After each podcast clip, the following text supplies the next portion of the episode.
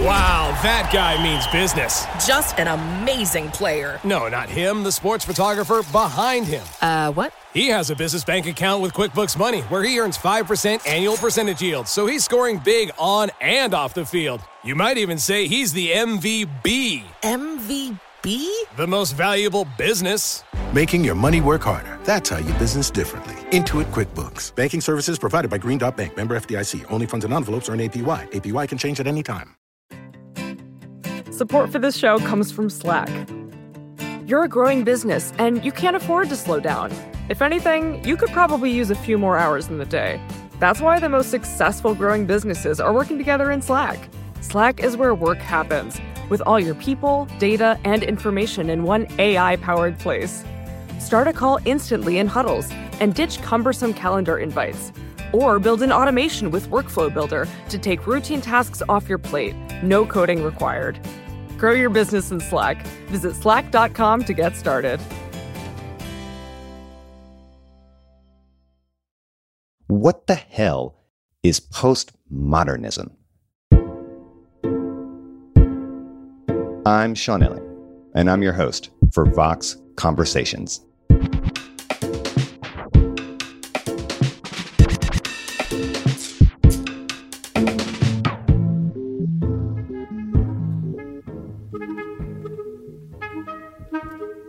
I've written a feature essay on postmodernism, and I'm still not entirely sure I know what it is. I mean, I have an idea, and I can paint a general picture, but even the great postmodern philosophers don't all agree on what postmodernism even means. So it's very hard, almost impossible, to say simply and clearly what postmodernism is. Postmodernism is an intellectual movement that started in the mid to late 20th century. And most It's Americans are just saying what's going on with the nation, and they really don't understand. We just throw out socialism, but there is a groundswell that came from academia. There's other elements of postmodernism. One of them is that human nature is merely a social construct. Why would you think that human nature is only a social construct? Well, here's why it's because that means you could construct it any way you want to.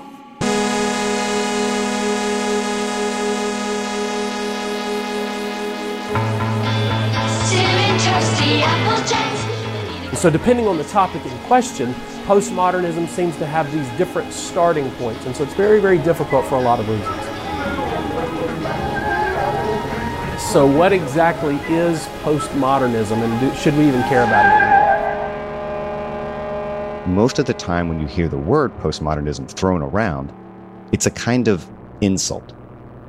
It's often blamed for our post truth era, and it's often considered a school of thought that abolished standards, denied objectivity, and even celebrated a dangerous moral relativism.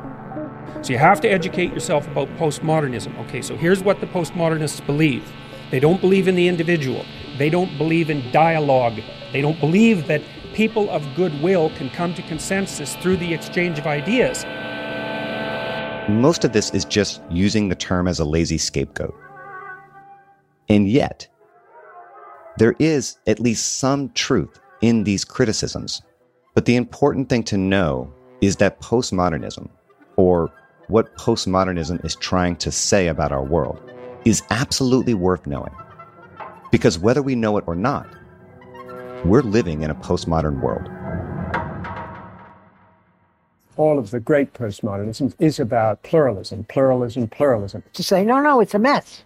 In fact, we want to make it more of a mess.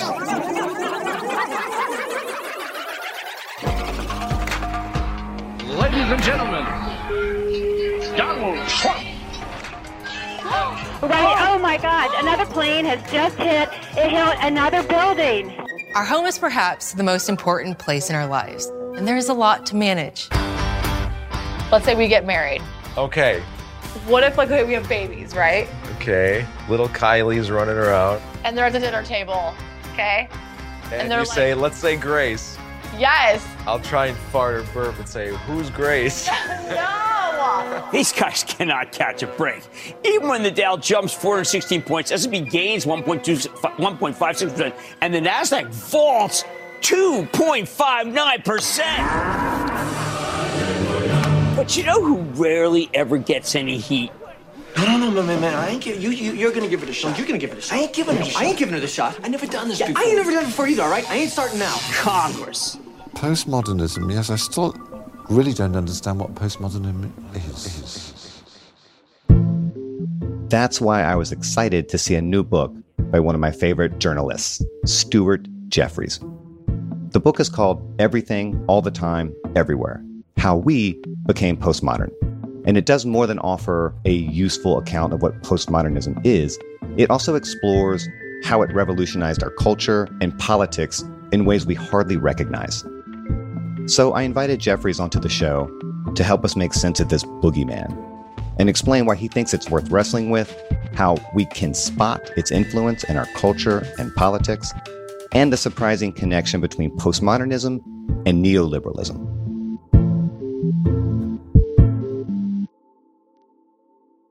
Stuart Jeffries, welcome to the show. Thank you. Thanks for having me. All right. I want to say right at the top that this term, postmodernism, is an absolute nightmare to define. And I desperately want to avoid the temptation to start this conversation off by asking you to define it. But we kind of sort of have to try in order for the rest of this conversation to make any sense, I think. So, God help us, Stuart. Let's see if we can start with you just giving a general summary of what postmodernism refers to, at least in your mind. Okay, let's try it. I mean, the idea is, in a trite way, it's what comes after modernism. And what modernism was, was a very earnest, serious commitment to progress, commitment to overturning the frills and furbelows of Victorian culture and early 20th century decorative culture in the arts and in architecture. So modernism is austere, lean, earnest, very male, not very together in terms of having fun. It's a funless genre, really earnest and funless and joyless, really. It's a funless ism. And postmodernism is a rebellion against that. It's a rebellion against the idea that through cutting back and becoming leaner and fitter and meaner in terms of our architecture, in terms of our literature, in terms of any kind of art form, we can improve ourselves. We're on a path to improving ourselves as human beings, heading towards some sort of absolute of perfection. Postmodernism disdains all that. It just sort of says that's garbage.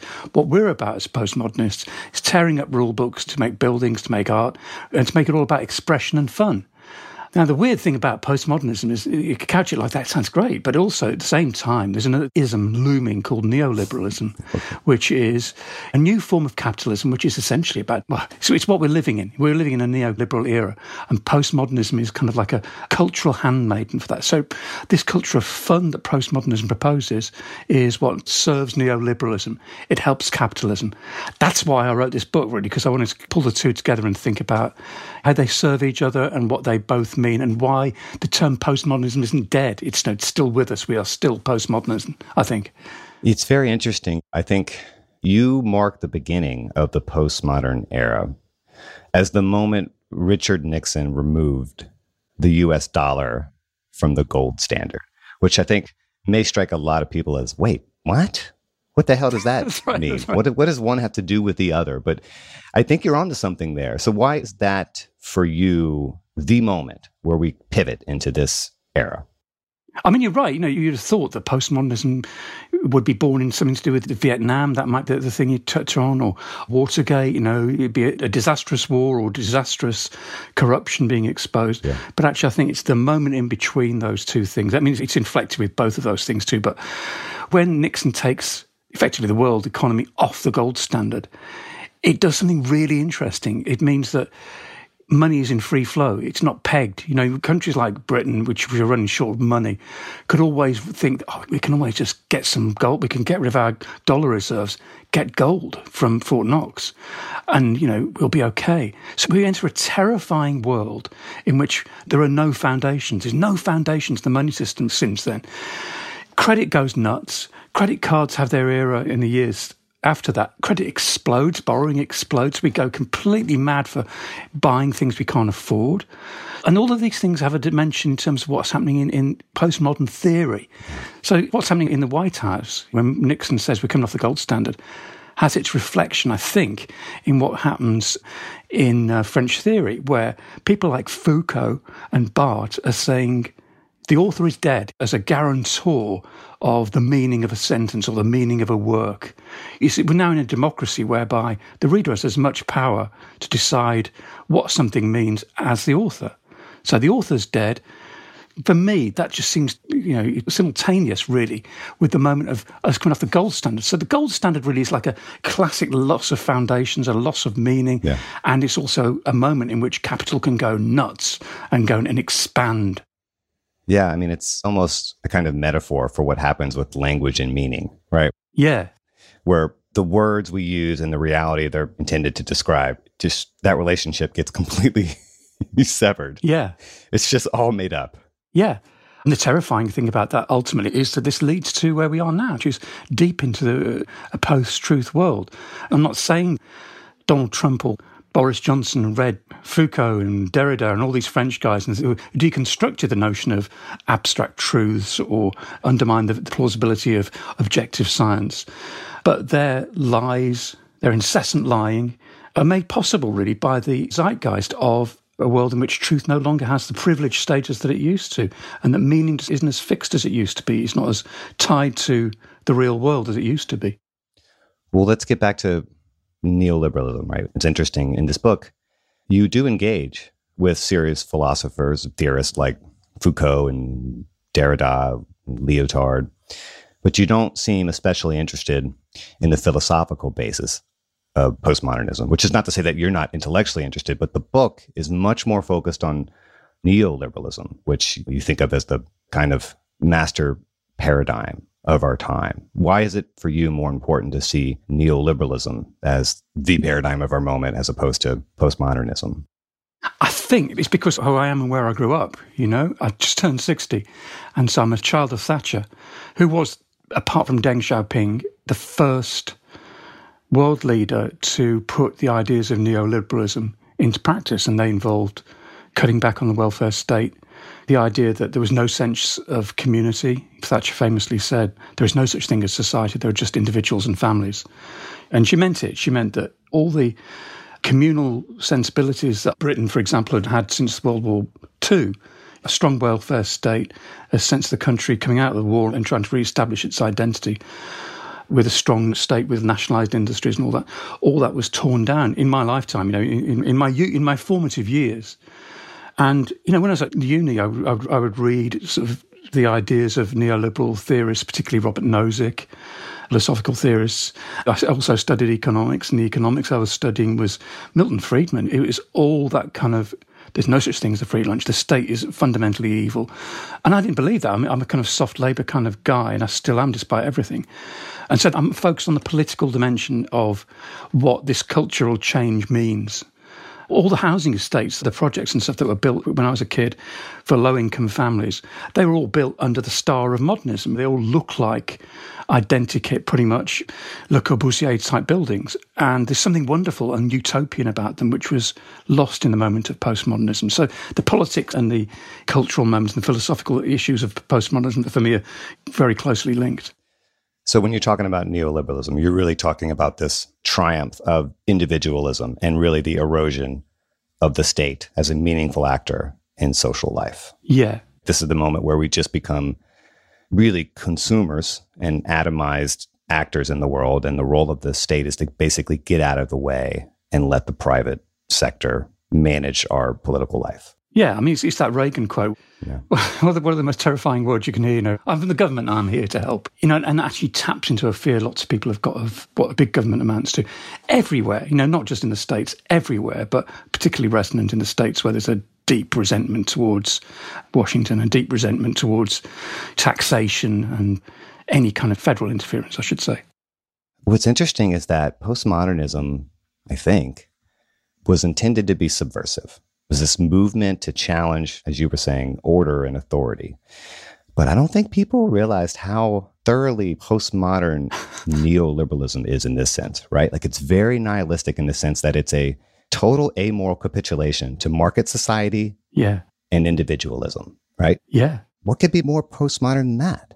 Yeah, it's the ultimate irony, and postmodernity is steeped in irony, almost become its go-to sort of response to everything, which is in itself disastrous. But yeah, you know, when you come across statements like David Byrne from Talking Heads, he wrote a little catalogue essay for an exhibition about postmodernism saying this was so exciting when we started to tear up the rule book of modernism. And it's really hard to, for somebody like me to sort of think, oh, yeah, that must have been so great because you were a revolutionary. Because I don't think of this as a revolutionary moment. I think of it as a, a conformism to, or an obeisance before a new sort of form of capital, a new mutant form of capitalism. And I think he probably does now as well. I mean, I'm, I'm sure a lot of people who are enthusiasts Yeah. for postmodernity and opposed modernism now sort of a bit more questioning about what an appalling movement it really was. Is.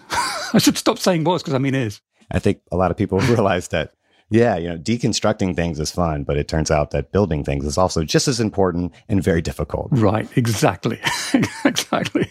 Do you feel like the emancipatory potential of postmodern thought was just completely squandered? That really was a moment where that subversiveness could have translated to something genuinely revolutionary. But instead, I guess instead it just sort of became another trick of capital. Yeah. It got co opted.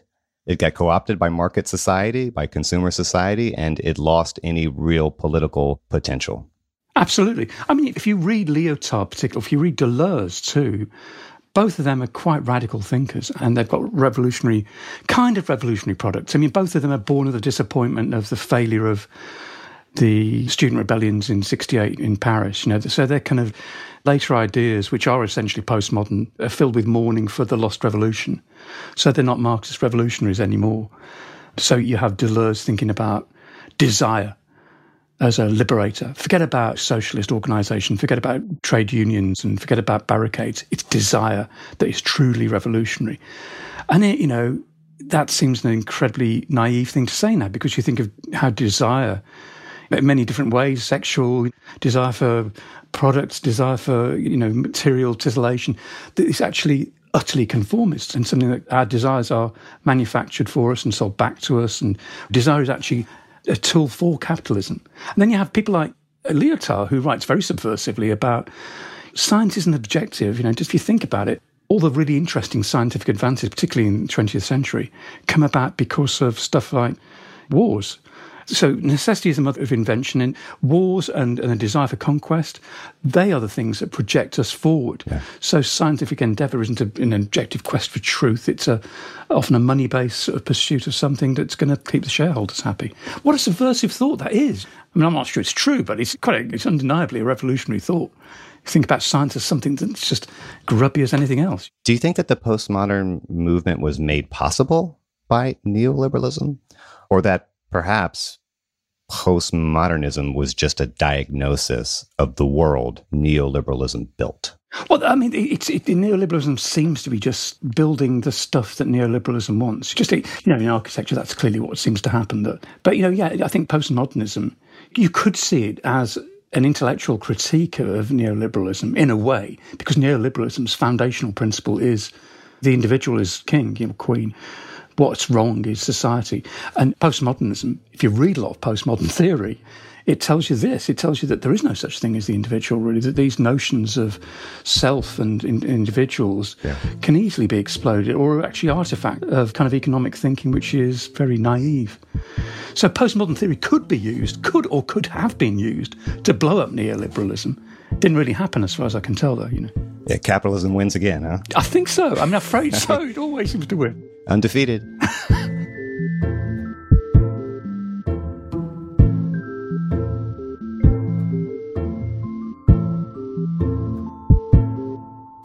so, there's no truth, and everything is relative. Is that actually a fair summary of postmodernism? That's after the break.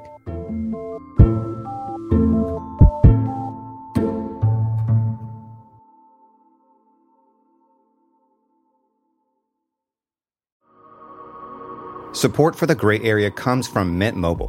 When you hear secret sauce, maybe you think of the mysterious ingredient in your favorite burger.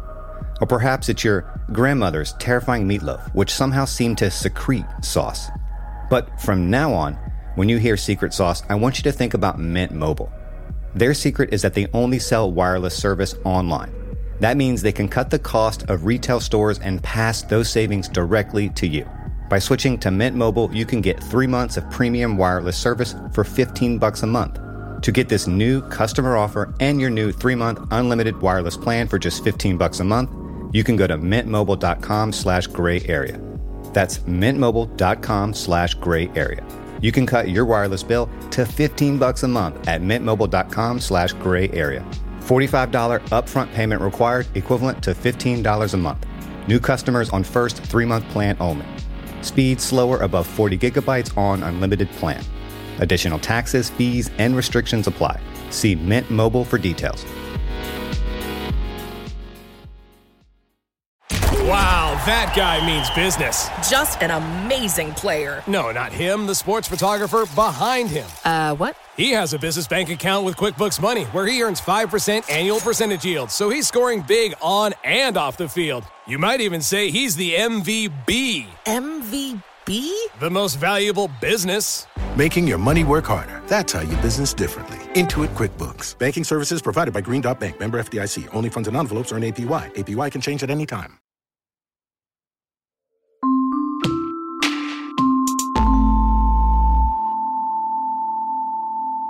I guess, you know, in popular culture and in American public discourse, when the term postmodernism comes up, it's usually a kind of epithet, right? It's usually an argument that someone is rejecting the idea of truth as such. Yeah.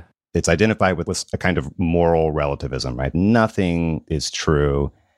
Everything is permitted or possible. I mean, is that a caricature for you, or do you think that's actually an accurate assessment of the deconstructive project that was postmodern theory? I don't know. I think there are postmodern theorists, and I'm particularly thinking of Richard Rorty in this. He was kind of a postmodernist Yeah. who wrote a lot about how we need to stop believing in progress. We need to appreciate the contingency of the world. We need to steep ourselves in irony. And we need to start thinking about solidarity and all of those things rather than metaphysical projects of progress. So all that's there, which is classic postmodernism. But it was interesting you touched on moral relativism because even he will say this, and this is almost like a logical point.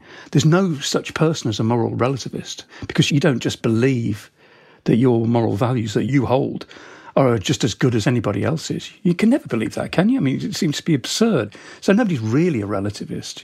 There may be, I don't know, competitions in terms of rhetorical arguments about, you know, you take different rhetorical positions in different arguments and they might be worthy of respect and you may not be converging on the truth in some matters, I suppose. But the idea of moral debate is being pursued by people who don't really believe what they believe is more true than the person they're opposing that's insane. It's like saying that in the Roe versus Wade stuff, you know, the people who have call themselves pro-life, you know, if they're moral relativists, they've just got opinions and they're just as strong and as defensible as the people they're opposing. That can't be right, can it? It can't be right that morality is like that. Yeah. So what I'm saying is postmodernity may lead to that, but it's a nonsense that I think the most intelligent postmodern critics have balked at. Do you feel like postmodern politics is inherently conservative in the sense that it really is hyper individualistic? I think so, but then the left has very often, certainly in my country, the left has accommodated itself, or did accommodate itself to a world in which neoliberalism was rampant by copying, in a watered down form, a lot of the tricks of, you know, when Blair came to power in the UK, for example, he was essentially a Thatcherite in that he, or rather, he knew he lived in a neoliberal world and his options for changing it were limited, and his commitment to actually you know, for the old style sort of communal yeah. socialist practice was diminished. And I don't think the left ever really recovered from it. So, yeah, I think you're right. I think it is conservative, it is conservative postmodernism. Well, this is probably why I enjoyed your book so much. It, it did connect these dots for me, which I had never connected before. And I don't know why, because postmodernism and neoliberalism, these are, at least in my mind, separate isms until now that I've thought about, but I never really connected in any coherent way. But reading your book and talking to you now, for me, the main symptom of postmodern politics is this idea that politics is a personal issue, that politics is a space for self expression. Because what else are we supposed to do when we don't have any grand ideologies to believe in or any world historical projects to pursue, right? Yeah. We're just individual actors floating in space with no real connective tissue. And so politics becomes this arena for affirming our personal individual identity. And that's not altogether bad, but it also undermines the basis of a genuinely collective project. And that's kind of what politics is supposed to be, right? This tension is problematic. Yeah, I feel a nostalgia for a, a, collective society that probably didn't exist all that much in my lifetime, but I was sort of stamped with it. You know, it felt like, oh, that's what we should be like. You should just be working towards noble objectives that help society as a whole. And that seems like an incredibly naive thing to say now. And much more likely that one conceives politics in the way that one conceives shopping. I don't mean to sound trite about that, but I think we do now think of you know, politics in the same way as we think of desire satisfaction. What can this guy do for me? What is he going to do to lower my taxes? Yeah. It's all that, and it's not about anything grander than yourself. And how petty and sad that seems by comparison with a more nobler aspiration. Or maybe I'm just utterly nostalgic and naive. Maybe I am, but I still think that vision is something worth holding on to. Yeah, I do think you're right. The culture of neoliberalism, the incentive structure it produces, does reduce everything to individual cost benefit calculations. It destroys any meaningful vision of citizenship and leaves us with really nothing but consumption and status, really. Yeah. And that's a moral dead end, a political dead end. It's worth tracking back to where the roots of neoliberalism are because they come from a place which sees the world as divided between fascism and communism, two forms of purportedly collective endeavour which were more or less toxic. And so the scepticism for government and the scepticism for collective effort. And it makes sense in a way, I guess. And it makes sense for the idea that what we should have at the centre of politics is the satisfaction of individual desires. Yeah. It should be grounded on the economic satisfactions, individual families, rather than a people, because the notion of any form of collective has become toxic. And you can see why, you know. A lot of the theorists who are writing about this, you know, were Viennese Jews who one can well understand their skepticism for uh, anything that smacks of collectivity in the wake of the Third Reich or in the wake of Stalinist pogroms against Jews too. Yeah. You call the internet the realization of the postmodern dream or the realization of a postmodern dream. Yeah. That's a very interesting statement. What do you mean? Well, I got really wound up with the idea that postmodernism is dead and that it died at a specific moment. The idea is that it died with the Twin Towers. So as soon as the Twin Towers came down, we were shocked back from this fun world of irony and frivolity that was postmodernism into the seriousness and literalism of a new culture war, i.e., the war against, you know, Islamism. And that moment was seized on by quite a few critics. You know, there's this novelist, Hari Kunzru, who wrote an interesting article in which he suggested that postmodernism was the dream of the internet. So when it was realized, as we came into the new millennium, that's when postmodernism died. You know, postmodernism was not the realization, it was the dream. That seems to me to be a really curious way of thinking. And it's also really curious because lots of the, the iconic postmodern philosophers, I'm thinking of Jean Baudrillard, are all about virtual worlds. They're about the unreal and the hyperreal trumping the real, you know. And so the idea is, for me at least, is that the internet does realize a lot of the theory that, that people like Baudrillard were talking about. And that, you know, postmodernism, long since thought to be dead, is actually still with us and is realized more intensively than ever. And, and that makes sense as well because we can see the internet as yielding to what it's become, which was started off as a fairly opposite countercultural, has its roots in counterculture and subversion, and it gets co opted into capitalism. So you know, now we're in a world where huge tech companies taking over the world and reading our thoughts. Yeah, I mean, that seems like a ridiculous claim, right? in retrospect, that like postmodernism died with 9 11, right? I guess the idea was that we were living in this era of kind of fantasy and frivolity. Yeah. And then boom, history starts up again. Yeah. Like there's nothing more real than buildings collapsing on top of 3,000 bodies. Yeah. Like, okay, that's going to shake us from our virtual entertainment stupors and force everyone's attention to re-engage with the world again. But boy, that didn't last very long, did it? It really didn't. I mean, it's that kind of era where the virtual worlds are starting to become places where we increasingly live. So the idea that, you know, postmodernity was about those kind of dreams and when they are realized, it ends seems curious, you know. It's, bizarre. But, you know, there are lots and lots of essays. It's customary now to say that postmodernism is dead. And, and it is, if you say, you know, oh, postmodernism is like Thomas Pynchon's novels, it's Salman Rushdie's novels, it's a certain kind of fun architecture, you know, it's Robert Venturi, it's all that kind of stuff. If you type specific kind of works of art or specific authors and all that kind of stuff, then yeah, you know, of course, literature's moved on and architecture's moved on and changed. But it just doesn't mean that the forces that made postmodernity cultural dominant have also moved on. Well, like holding for a minute on this idea that the internet is a kind of postmodern dream, I just want it to be as clear as possible for anyone listening. Yes. Is the thing that makes the internet so postmodern is that it does allow the individual to live a very virtual mediated life. It allows the individual to kind of curate their world and the reality in ways that they deem desirable. It overwhelms us with choices and content and glittering diversion. It sends us further and further into the hole that is our little individual existence. And at the same time, disconnects us from real people in the real world. Yeah, I think all of that is absolutely true. But I also think the dream we were sold and the dreams a lot of people bought into in the early years, and perhaps even now, was that it's a place of fulfillment. Cyberspace uh, or virtual worlds a place of place of fulfillment where you can become something other than you are.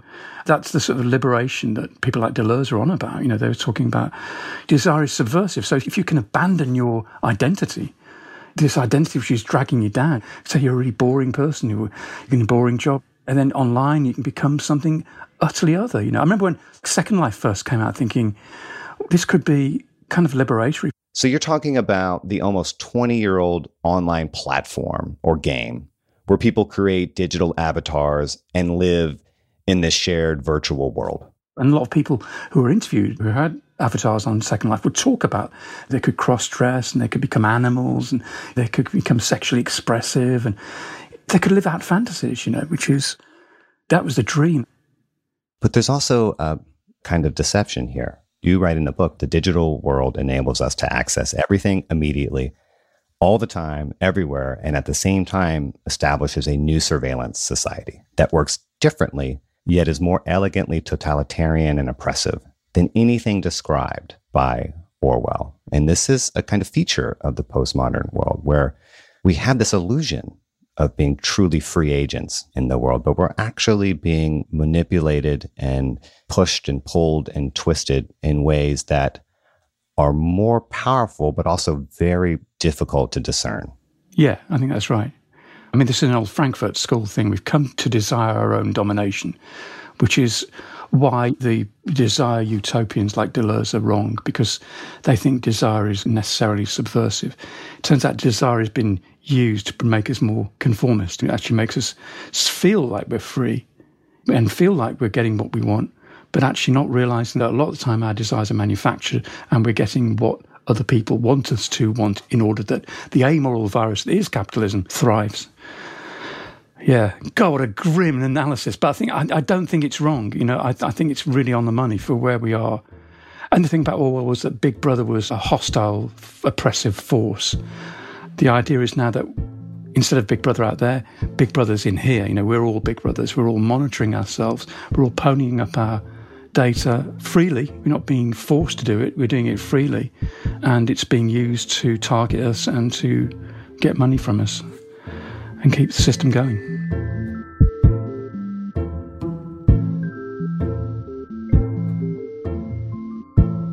The culture we live in today is confusing and vacuous. It's like one big Seinfeldian show about nothing. Does that mean we've all become postmodern? That's coming up after one last break.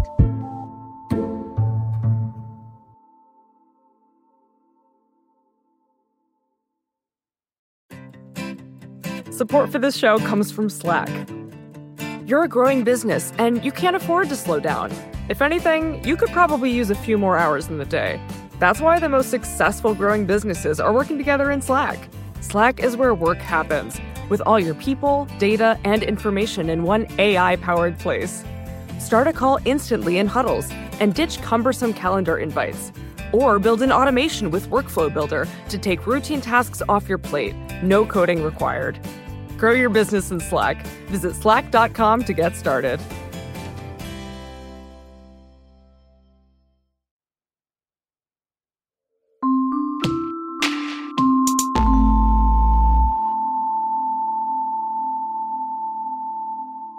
I want to talk a little bit about how this stuff kind of plays out in the culture or infects the culture, to use a very loaded term. Yeah. I mean, I guess one criticism one could level against the book is that you look at it, and I had this experience when I first got your book. I opened it up and I looked at the table of contents, and I think to myself, well, okay, this is strange. This feels like a catalog of seemingly unrelated case studies. yeah, yeah, yeah. And it's kind of bewildering.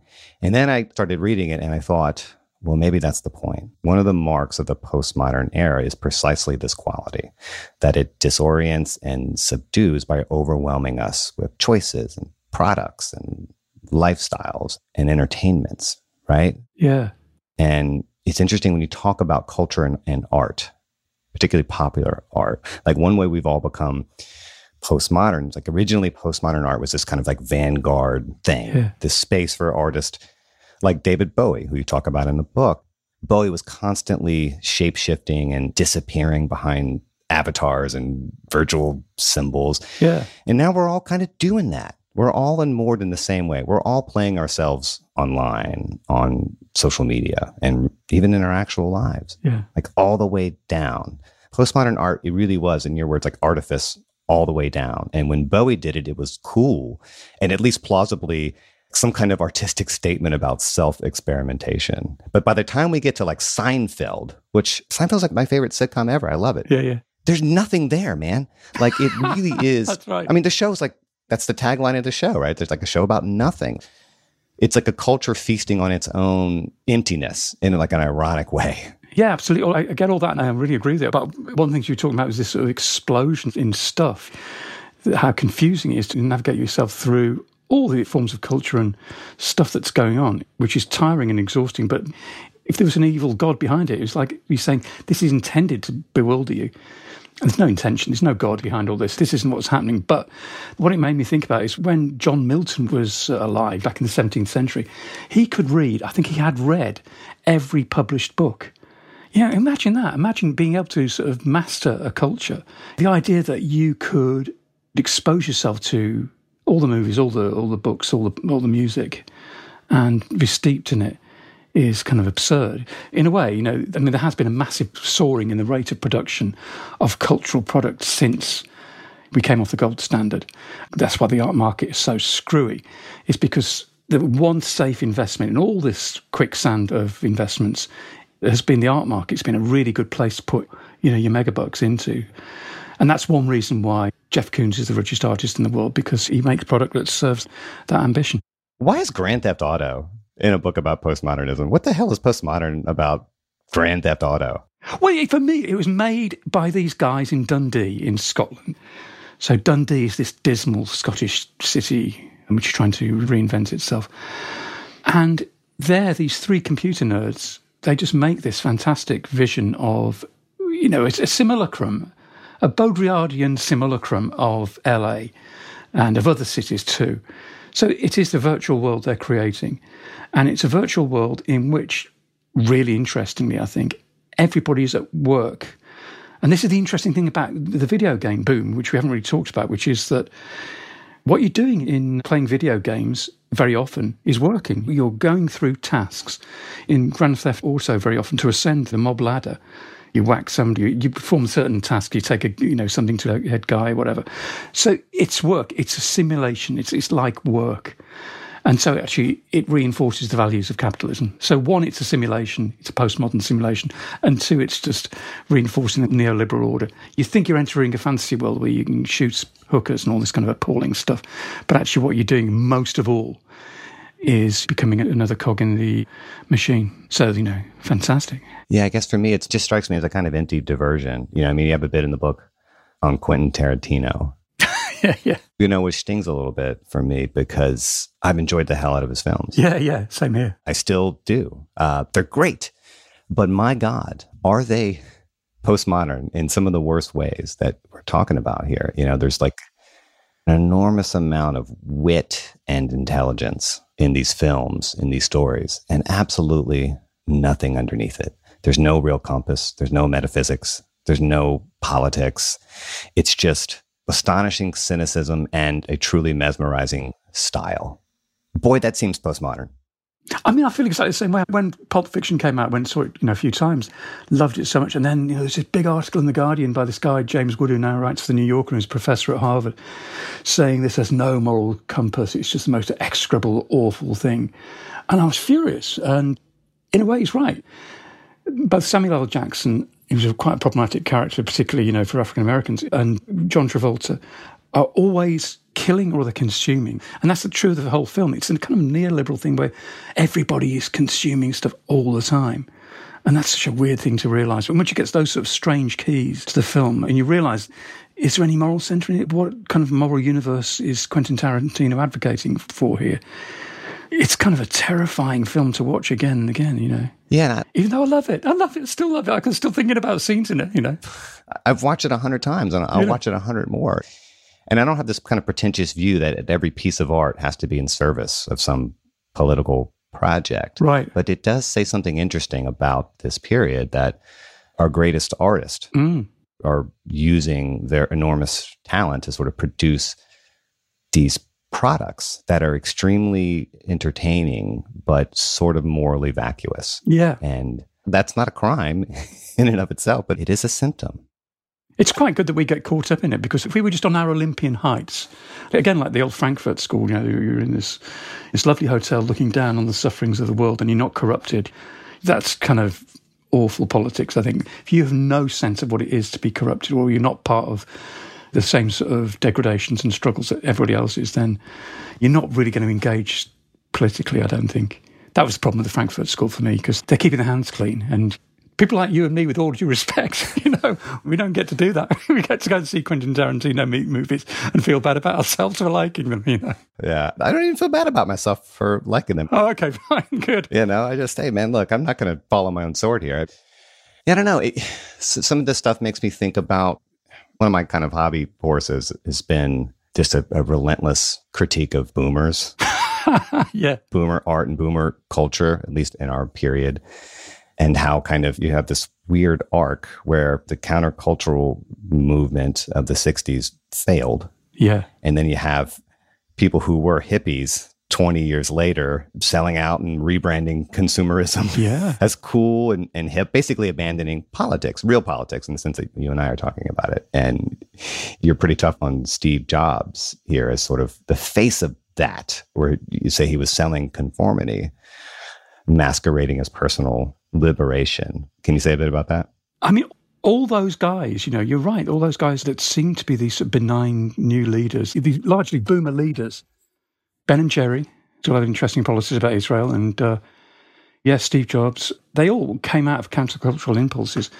So, in a way, postmodernism, in terms of French theory, it was all about people who were mourning the loss of the revolution. What emerged in France after the revolution failed there really was a kind of embrace of a new form of managerial capitalism, which was nicer and sweeter. And, and, and you can see that's how a lot of stuff in Cupertino and all those tech companies try to behave that way. It's supposed to be a much kinder form of capitalism. But again, it's, it's the capitalism we've been talking about before, really, which is the one that seems to give you what you want and seems to make the old hierarchies irrelevant, but imposes a kind of self critique, conformity on everybody within that company. Yeah. I mean, does all this stuff really help us get what we want, or does it condition us to want certain things and then allows us to pursue those things? I, I don't know if, if this has happened to you, but it's happening increasingly to me. I was in this department store in Berlin and I picked up these glasses, Izipizi Parisian eyeglasses. So I picked them up and I was looking at them.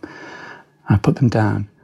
A week later, today, I was playing Words with Friends or something, and jump, up came some ads for Izipizi glasses. And I don't know if they're connected, but it wouldn't surprise me if, if that was connected. And it makes you almost become utterly paranoid about and believing sort of things without cause and effect can really happen, you know. You imbue the world, the neoliberal world, as a spooky world, you know. But do you feel like all this digital tech, I guess exemplified by the smartphone, has turned us all into instruments? I mean, they give us this illusion of creative activity, but is it really just an illusion? Well, it's certainly a different form of creativity, and it's not one that you know. I always lament, and this again, maybe nostalgia, just sitting on the tube watching. You know, nobody's reading anymore. Nobody's reading. There's a lot of Candy Crush out there, and that's kind of distressing and disturbing to me. Didn't used to be like that, or, or maybe I'm being utopian and romantic about what the past was like. And I'm not at all saying I want to go back. But I'm, I am saying there are things that I liked about the past that we could usefully take and use to inspire us. And one of them is, you know, collectivism and detaching from other people trying to sell us stuff all the time, you know. My sense reading your book is that you really do think some of these postmodern thinkers were reckless in their eagerness to deconstruct values, deconstruct institutions, question the foundations of really everything, even if they may have actually been correct about a lot of things. Do you think that they were irresponsible? That that was a very dangerous game to play? I think it was. It, it, it was, but it's also maybe understandable why they did all that, why they took on truth as this purported tyranny. But, you know, politically, a lot of them turn out to be either vacuous or dubious. I mean, Baudrillard's politics, I wouldn't trust him for a moment with any kind of political office. Foucault, you know, famously came out in favour of the Ayatollahs. So I think for a lot of these guys, particularly the French guys, of course, Marxism was the big sort of thing in their lives. It was the symbolic father they needed to kill. And then it failed. And they failed to kill him. That's right, because Marx is back, baby. You know, and he, yeah, still kicking around. Right. I've always gone back and forth on whether postmodernism was a cause of some of this disorder people are always complaining about, or whether or not it was simply diagnosing a world that had already been broken and shattered. And I think it's more the latter than the former, but I don't know. It may be in some ways it feels like a capitulation to the world neoliberalism built. Yeah. Which is kind of your view of it. And there seems to be a lot of truth in that. I mean, I kind of thought at the outset, I was, thinking about how maybe postmodernism is was a revolutionary impulse and it was a good one. It had it had some interesting, perhaps even you know redeeming qualities to it. Yeah. But they didn't survive long. You know, David Foster Wallace writes about irony being a really useful emergency weapon, but when it becomes ubiquitous, then it's just hopeless. Then it loses any subversive edge, and that seems to be true. Also, postmodernism, once it takes centre stage, any subversive potential that it has becomes lost. That's interesting. Could you maybe say a bit more about that? I mean, it's something you do in the book is make a sort of plea for earnestness. And I'll just quote you. You say that we need in our culture not more irony and wit, but more thoughtfulness and kindness. Once irony was a rebel yell, now it is spiritually corrupting, the voice of the damned of neoliberalism. What do you mean? Yeah. I got hauled over the coals for saying that. I remember uh, there's a review, I think, in The Nation where they said, he's just saying be nice to each other. I am partly saying that, but I'm also sort of saying that the constant posture of irony corrupts both parties, the person who's being ironic and the person who's on the receiving end of the irony, because it no longer has a subversive dimension. It's just a sneering and a belittling of a person. And the wit that postmodernism became, you know, becomes empty and boring. It doesn't lead anywhere. It doesn't help. It's also like, I mean, you know, we're having this conversation, but postmodernism means nothing to most people. I think I quote this in the book, the postmodern episode of The Simpsons, where Moe does a makeover of his bar so it gets a, you know, groovy hipster crowd. And there's this groovy hipster crowd in there, and, and like Lenny and Carl and Homer turn up. And he's like, what the hell is this? And he goes, It's PoMo. Postmodern. Yeah, all right. Weird for the sake of weird. Oh. and they understand implicitly what postmodernism is.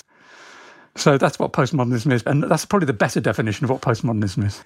Do you have any sense at all of what might snap the culture out of this? I don't know what would come next. But I mean, we were talking earlier about 2001, 9 11. That was the end of, of postmodernism, but it really wasn't. You suggest in the book that, well, maybe the 2008 financial crisis right was the end of postmodernism you know material reality was going to bear down on all of us and force a re-engagement with the world again but you don't think that happened right i mean it, it just keeps humming along right there was a momentary lapse perhaps but we're right back on the postmodern bus no yeah, absolutely. I remember writing all these hopeful articles about Das Kapital was selling incredibly well, and all these Marxists, summer universities and stuff were taking off, and Slavoj Žižek was writing books, you know, we're back, baby, you know, all that kind of stuff. And nah, not really. It didn't really happen. We just went back to the same old, same old.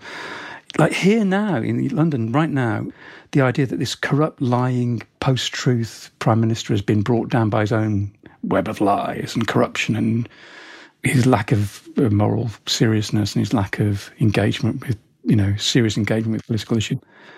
And the idea, the hope is that this will take us back to an era of seriousness and of considered culture where we don't act as individuals, we aren't beguiled by these crazy kind of pseudo charismatic leaders like Trump and, and Johnson. I don't see that happening. I have no positive thoughts about how any of these things are going to play out, really. Which is very postmodernist to me because that's the one thing that postmodernists always do. They always sort of take refuge in no future, you know, no progress, no hope. But I do really not feel, and I had a huge, I used to have huge rows with my friends about this, about progress as a thing in politics. Seems to me something that you can hope for, but my God, you don't expect it to be realised. Do you think Donald Trump is almost the most perfect and maybe final expression of postmodernism? I'm dead serious. I hope you're right. Final is the word I'm hanging on to there. I may be reaching a bit there, but certainly perfect. Yeah, he is. Absolutely. I mean, some of the things he said are just the utter disrespect for truth. Truth does not exist as an independent value for him. It's just what you can say. And that just, you know, how many years are we into the Biden administration? Nearly two, isn't it? I mean, just, I've still not got over the fact that he said this sort of stuff and he's still saying this stuff and he believes it. The election was rigged and that Muslims were laughing when the Twin Towers came down. He's never recanted all the toxic lies he put out because to do that would be admitting he's wrong and he's never going to do that. But that's what I'm saying. That's what makes him postmodern. Yeah. His political success is not saying that there is no truth. It is testing the hypothesis that truth isn't a relevant category anymore. Yeah. That if you can simply perform what a president is supposed to be, or if you can just simply create and truly lean into whatever hyper reality you're living in, people will come along. It's people are watching politics the way they watch everything else in the world now as a kind of show, as a form of entertainment. Yeah. And they're just kind of being pushed along by all kinds of winds, some seen, some unseen. But it really is a, his success does really seem to validate this idea that truth, it's not a relevant category anymore. It just isn't. I don't know. When I saw Boris's downfall, I thought, well, here's a case of, you know, reality conquering bullshit. Yeah, it looks like it from, yeah, but it's not. I, I was out of the country and I was watching his fall. this is the worst thing. Flicking between that as a media entertainment, actually, and Love is Blind, you know, the reality show Love is Blind. And really, it's not clear which is actually the better thing to watch in order to understand how our society works. Because one's about, you know, politics as entertainment, and the other one is about essentially the commodification of desire of marriage that you can have a relationship with somebody you've never met really and then you meet them slightly on a reality show and you go on these film dates and then you next shot you're walking up the aisle and you're doing it all because you know to maximize the number of viewers and stuff. It seems to me that both of these helpfully explain what reality is like now and both of them are really disastrous and awful. Why did you write this book? What was it a kind of lamentation or like I mean, obviously, you're wrestling with this thing that kind of annoys you, but you also think is important correctly, trying to make sense of a culture that's very hard to make sense of. Or is it just an intellectually interesting project for you?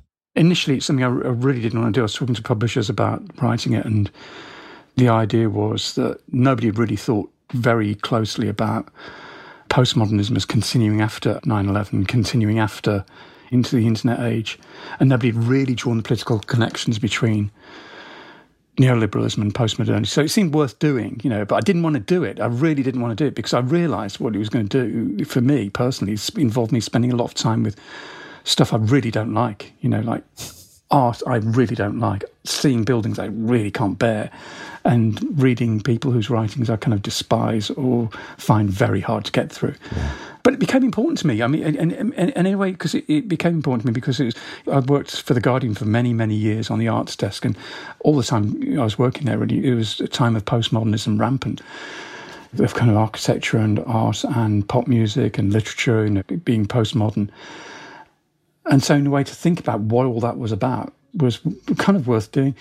I say this, this isn't something put on the dust jackets of a book, but this is, it's like a dismal journey. It's a really dismal journey because there's no happy ending at the end of it. You know, the end of it, I just feel like I'm walking around this city, most of which has become a postmodern city, you know, in terms of the buildings, in terms of withdrawal of the city authorities from the, the urban landscape. And it feels like mostly it's the battle's been lost and I can't see battle being joined again and won for the people who I'd like to see win it.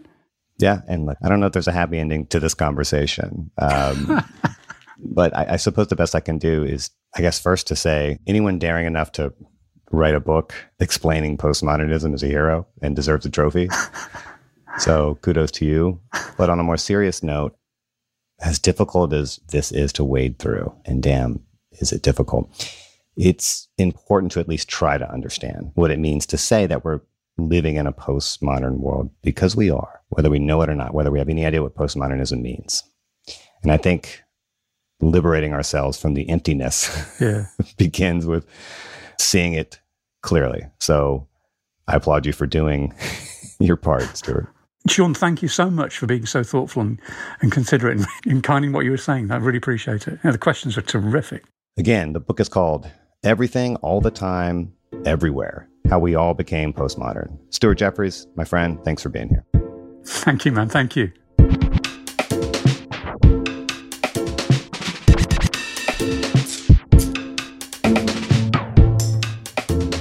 Vox Conversations is produced by Erikk Geannikis. Our editor is Amy Drozdowska. Patrick Boyd mixed and mastered this episode. Our theme music was dreamed up by the mysterious Breakmaster Cylinder. And Amber Hall is the deputy editorial director of Vox Talk. If you like the show, let us know. Can we improve? We want to hear that too. We're curious to know what you think, what you want more of, what we could improve. And if you have ideas for future guests or topics, send us your thoughts at voxconversations at vox.com. And hey, if you did like this episode, please share it with your friends and rate and review. And join us Thursday for a brand new episode of Vox Conversations.